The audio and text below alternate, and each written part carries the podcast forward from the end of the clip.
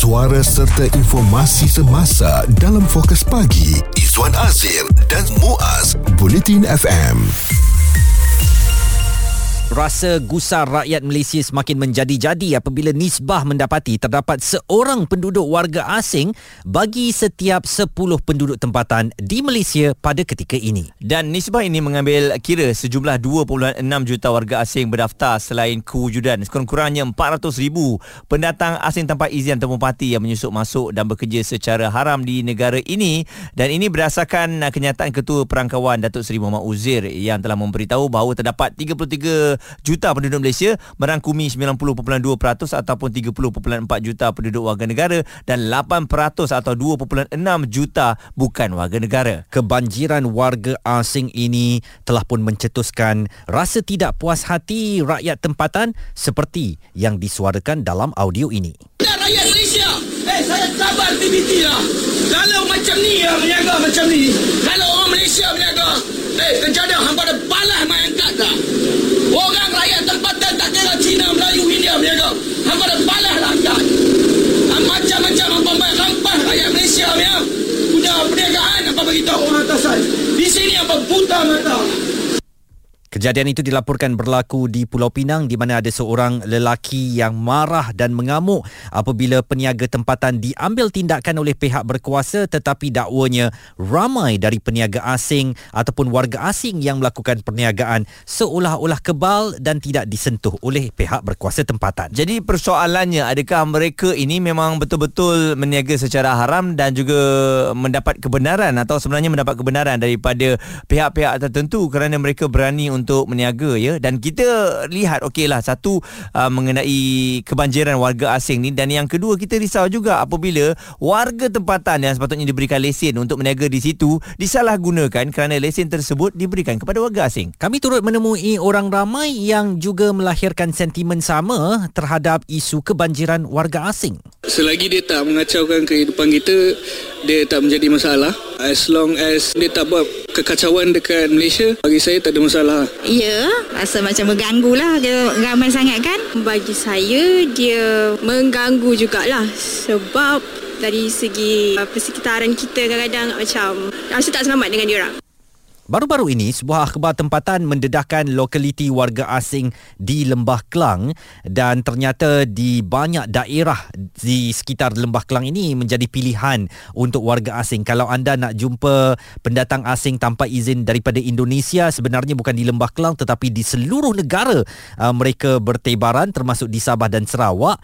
Uh, tetapi di Lembah Kelang, uh, Kuala Lumpur dan Selangor, mereka tertumpu di Sungai Buloh, Ampang, Selayang, Shah Alam, Kajang, Rawang, Gombak, Puchong dan Kelang. Okey, mereka ni gemar membuka perniagaan alat elektronik, tekstil, kedai jahit, perabot dan juga permaidani. Dan begitu juga kalau kita lihat warga asing China dan Korea yang turut didapati semakin bercambah di sekitar Ampang, Ceras dan Kuchai Lama apabila rata-rata mereka ni membuka kedai runcit, kedai ubat-ubatan tradisional dan makanan sejuk beku diimport dari negara asal. Kita juga mungkin selalu bertemu dengan pendatang asing tanpa izin Myanmar yang bekerja di bengkel kenderaan. Mereka tertumpu di Pudu, Puchong, Kepung, Jinjang, Ceras dan Seri Kembangan. Apakah kehadiran pendatang asing tanpa izin ini sebenarnya baik untuk pembangunan negara termasuk mereka boleh melakukan kerja-kerja 3D ini, dirty, dangerous and difficult yang mana rakyat tempatan tidak mahu melakukan dan sejujurnya saya sendiri ada berteman dengan rakan-rakan daripada Bangladesh yang berkhidmat di stesen minyak sebagai mm-hmm. contoh mereka sangat baik mereka akan datang ke kenderaan kita dan membantu untuk mengisikan minyak bertanya khabar, berbual uh, dalam logat Bangladesh mereka. Jadi apakah kita boleh menerima mereka ataupun sebenarnya kita tidak mahu mereka berada di negara ini? Dan yang paling kita risau apabila ada penempatan yang telah pun ditemui, penempatan warga asing yang telah pun diserbu di Nilai Spring ya, uh, mempunyai beberapa kemudahan lain termasuk kedai runcit. Ini amat menakutkan kerana dalam uh, apa uh, penempatan haram warga asing itu terdapat juga kemudahan seperti sekolah. Wah, jadi ini saya fikir agak keterlaluan dan berlebihan. Kita uh, mahukan kalau boleh mereka datang dengan sah dan juga tinggal bukan di perkampungan haram begini mm-hmm. kerana kita bimbang faktor keselamatan lah ya. Betul. Mungkin juga mereka mencetuskan jenayah. Isu terkini dan berita semasa hanya bersama Izwan Azir dan Muaz Bulletin FM. Kita memfokuskan mengenai kebanjiran warga asing yang ada di negara kita. Yes, mereka datang ada di antara mereka yang memerlukan ataupun kita perlukan mereka oleh kerana tugasan dan juga kerja-kerja yang mereka lakukan itu kita tak boleh buat.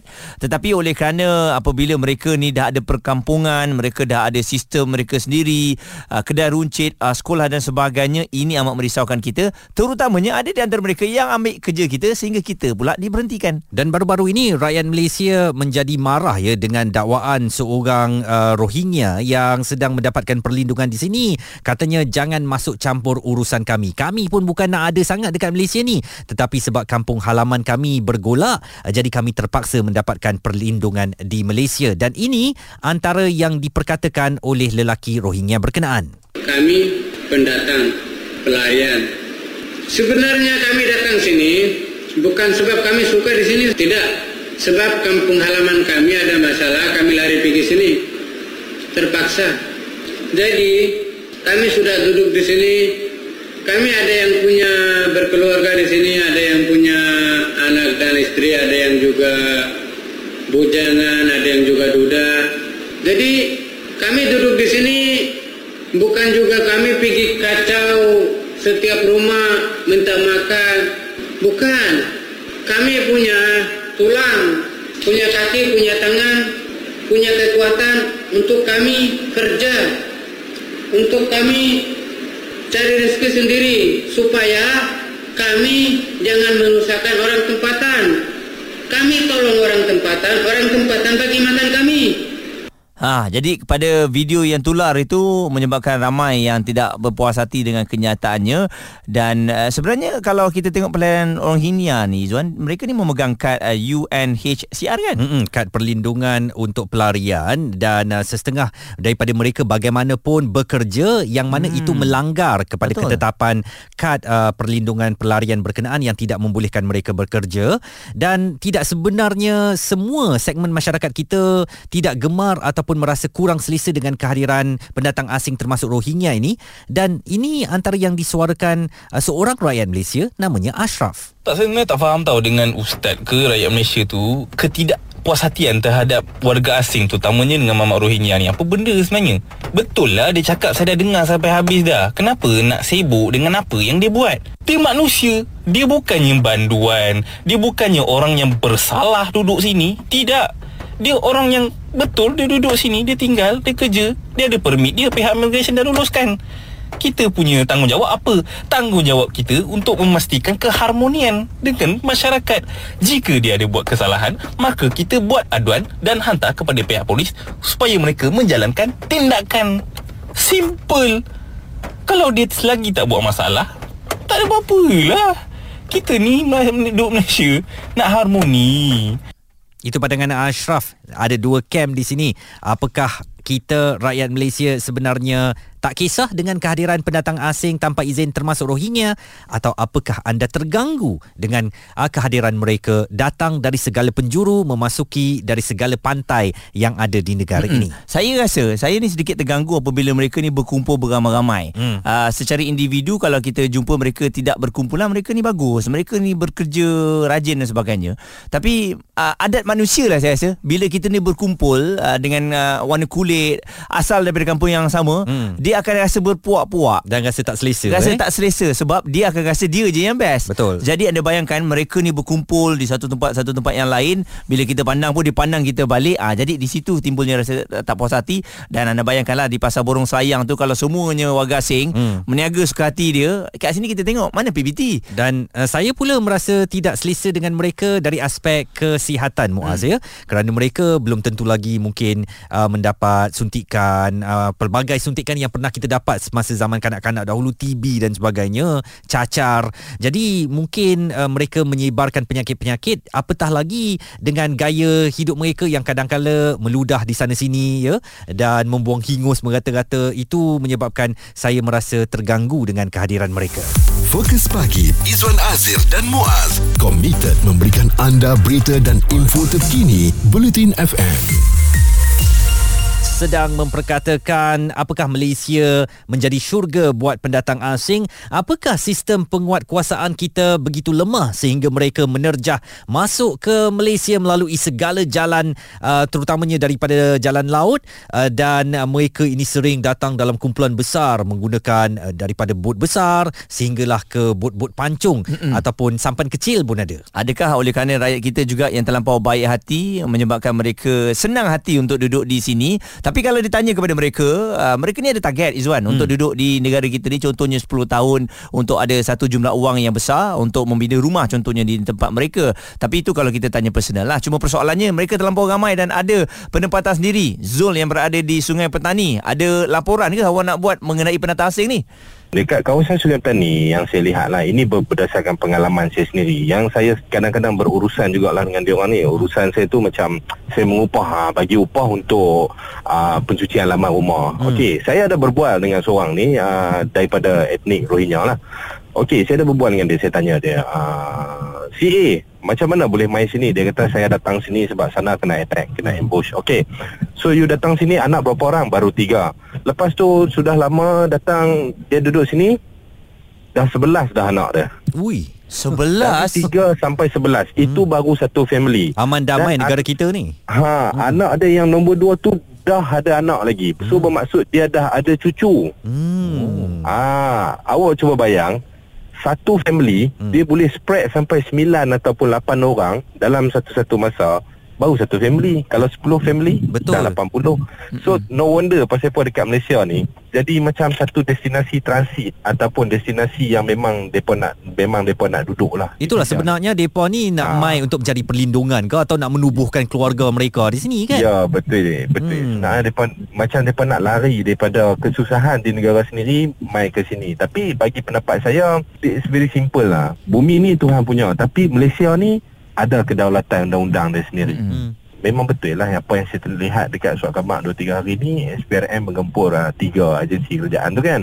Memang memang betul lah. Tak tahulah mungkin ada kebocoran atau di mana-mana lah di situ. Tapi uh, yang lagi satu yang kita terlepas pandang kita hanya nampak pada dua etnik. Satu Rohingya dan Bangladesh lah yang kita kata selalu lah major lah Bangladesh mm-hmm. tu duduk. Tapi sekarang Rohingya. Yang terbaru ni tak terbaru lah. Tapi memang ada China from mainland. Yeah. Kadang-kadang kita perasan, kalau ada orang perasan China from mainland, dia orang datang kat kedai-kedai kita tanya, "Eh, tak tahu langsung." Betul? Hmm. Tak tahu cakap. Hmm. Ah, tapi dia orang ni tak buat sektor 3D. Hmm. Depa buat sektor dalam, yang ha, lebih gelap lagi daripada tu. Ya, depa duduk dalam kelab-kelab malam, hmm. depa duduk dalam kondo-kondo mewah. Hmm. Ah, yang tu pun kita kena tengok bukan seorang tapi ramai. Betul. Zul dengan laporannya uh, risau juga kita eh. Betul. Cuma dari pemantauan Izwan, mereka ni yang pelarian ni dia boleh lahirkan anak berapa banyak dia suka eh? Uh, boleh je lah. Wah, sebab dia sepatutnya berada di tempat perlindungan uh-huh. uh, yang mana kita membayar cukai untuk turut memberi mereka penghidupan. Uh, Uh, dan mereka nak beranak pinak sehingga kita tak hantar mereka balik mereka bolehlah lakukannya itu Wah, di sini sepatutnya akan ada ialah sekatan yang macam mana eh hmm. uh, mengasingkan mereka hak asasi manusia pula dan saya fikir bila mereka sudah beranak pinak di sini pasti mereka ada tanggungjawab untuk membesarkan keluarga dan mereka Mm-mm. perlu bekerja yeah. yang mana sebagai pelarian mereka tak boleh bekerja uh-uh. dan itu menyebabkan mereka menjadi tekanan di situ punca untuk melakukan jenayah boleh berlaku dan kalau di banyak traffic light pun anak-anak mereka juga yang ada di situ hmm. yang uh, minta sedekah dan sebagainya tak boleh nak buat apa-apa sebab yalah kalau kita cakap uh, jangan buat kat sini dia lari ke tempat lain pula. Pendapat komen serta perbincangan fokus pagi Izwan Azir dan Muaz Bulletin FM. Di mata anda ataupun berdasar pemantauan anda dekat Malaysia ini menjadi syurga buat pendatang tidak dapat dinafikan beberapa tempat telah menjadi eh, pilihan mereka dan apabila anda sampai ke sana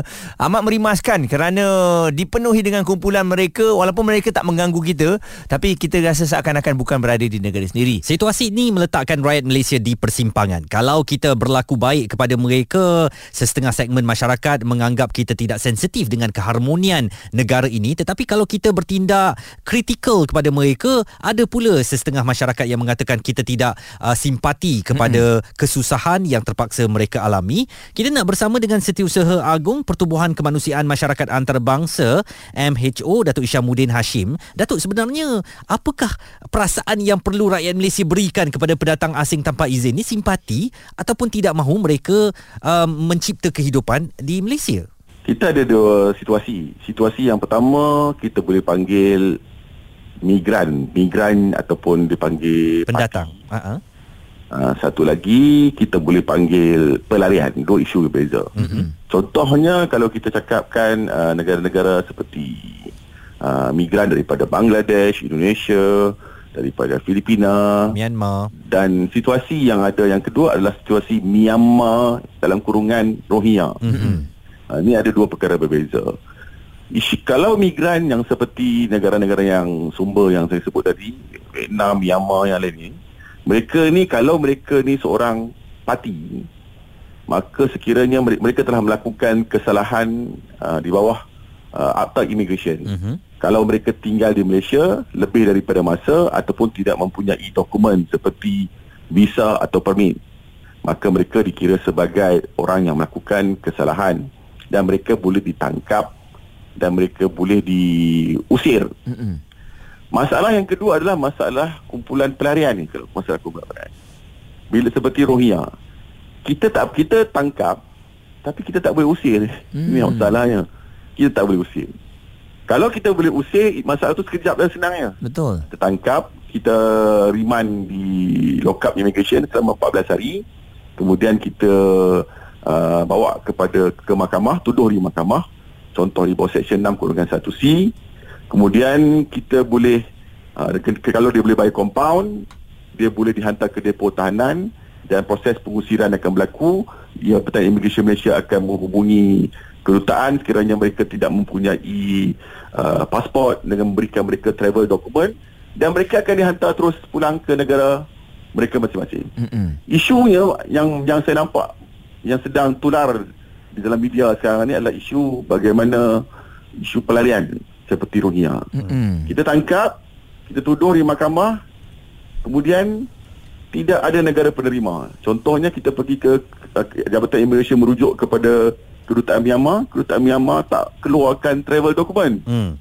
Sebab kedutaan Myanmar tidak mengiktiraf pelarian Rohingya sebagai warga negara warga negara Myanmar. Hmm. Bila dia tak keluarkan travel dokumen ni, bagaimana cara kita nak usir dia?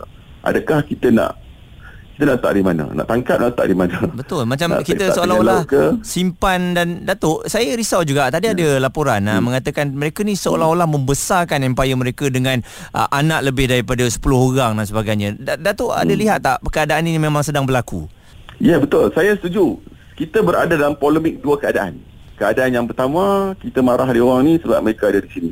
Soalan dia, keadaan kedua, apa pilihan yang kita ada? Katalah hmm. kita semua bersetuju kita buat hari keputusan kita bersetuju untuk mengusir mereka. Hmm.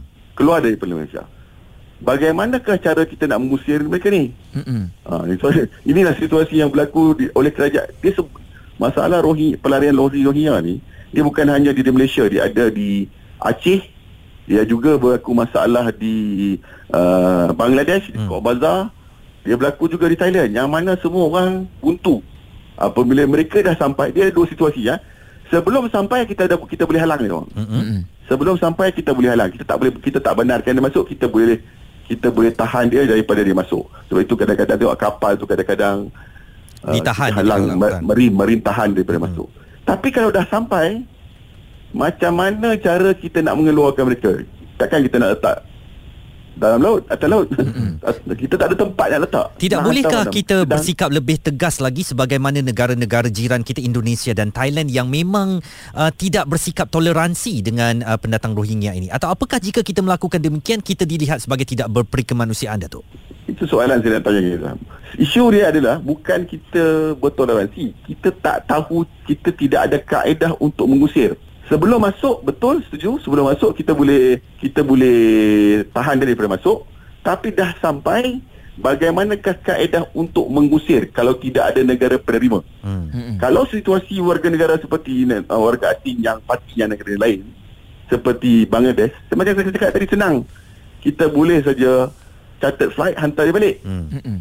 tidak diterima. There's no recipient country. Tidak ada negara penerima. Negara asal dan Myanmar telah meng, tidak mengiktiraf dia sebagai warga negara bermula daripada tidak mengeluar tidak membenarkan mereka mengundi mengiktiraf mereka sebagai Bengal Hmm. Bengal ni maknanya orang daripada Bangladesh. Bangladesh, sedangkan mereka mereka seratus ribu tahun mereka sudah 200 200 tahun Hmm. sudah duduk di Arakan Hmm. tiba-tiba Myanmar kata ni bukan orang Myanmar sebaliknya orang Bangladesh. Kerana mereka tapi tidak orang berkulit Bangladesh cerah. bukan orang dia Mm-mm. tidak mengiktiraf mereka.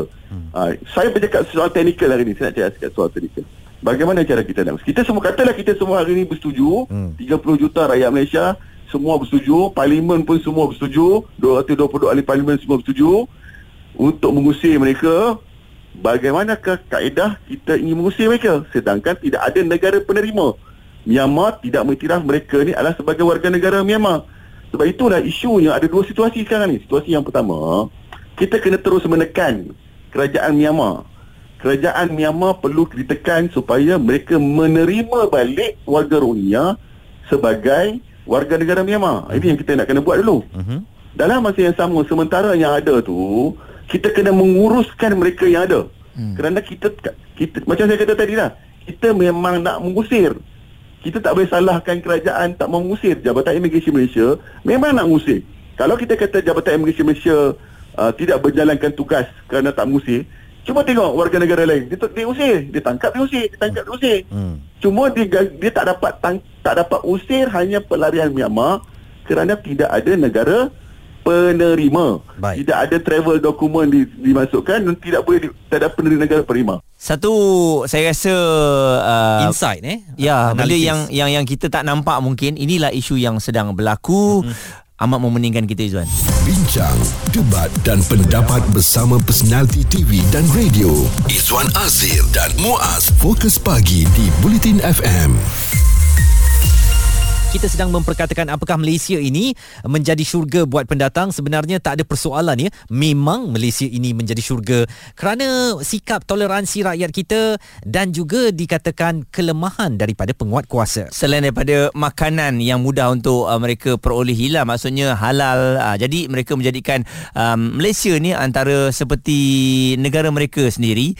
Dan ada WhatsApp dari uh, Kak Aman dari Selayang. Soal pendatang asing ni memang masalah dari dulu rakyat Malaysia dah suarakan mereka kadang berniaga dan lebih kaya dari kita rakyat tempatan. Soalnya kekayaan ini kadang-kadang tak bercukai pun. Hasilnya lolos untuk negara mereka sendiri. Pada pendapat saya setiap uh, negeri kerajaan sediakan pendapatan uh, untuk warga asing. Dari situ boleh dikawal masalah sosial mereka. Harga rumah yang disewakan kepada mereka dah boleh dikawal. Jumlah kadar mereka daripada kita membiarkan mereka bertebaran tinggal di mana-mana dan menggang, uh, mengganggu rakyat tempatan ya. Kerajaan juga patut kenakan cukai levy atas hasil pendapatan mereka di bumi Malaysia. Harap kerajaan prihatin masalah rakyat tempatan yang tertekan dengan warga asing Okey, um, dan kita ada Safwan daripada Kajang. Bagaimana pandangan anda? Macam saya duduk di uh, Balakong mm-hmm. okay, uh, Macam saya Persatuan Radah Anak Balakong ni telah pun bersuara Untuk pendatang asing ni yang terlampau banyak eh. Kalau uh, Izzuan tahu kalau macam di Balakong ni memang kawasan perindustrian Tapi mm-hmm. yang bezanya di Balakong ni terlalu banyak uh, yang memegang kad UNHCR ni Oh. Jadinya pemegang kad UNHCR ni memang yang kita tahu diorang meniaga ataupun uh, bekerja sendiri seolah-olah macam ada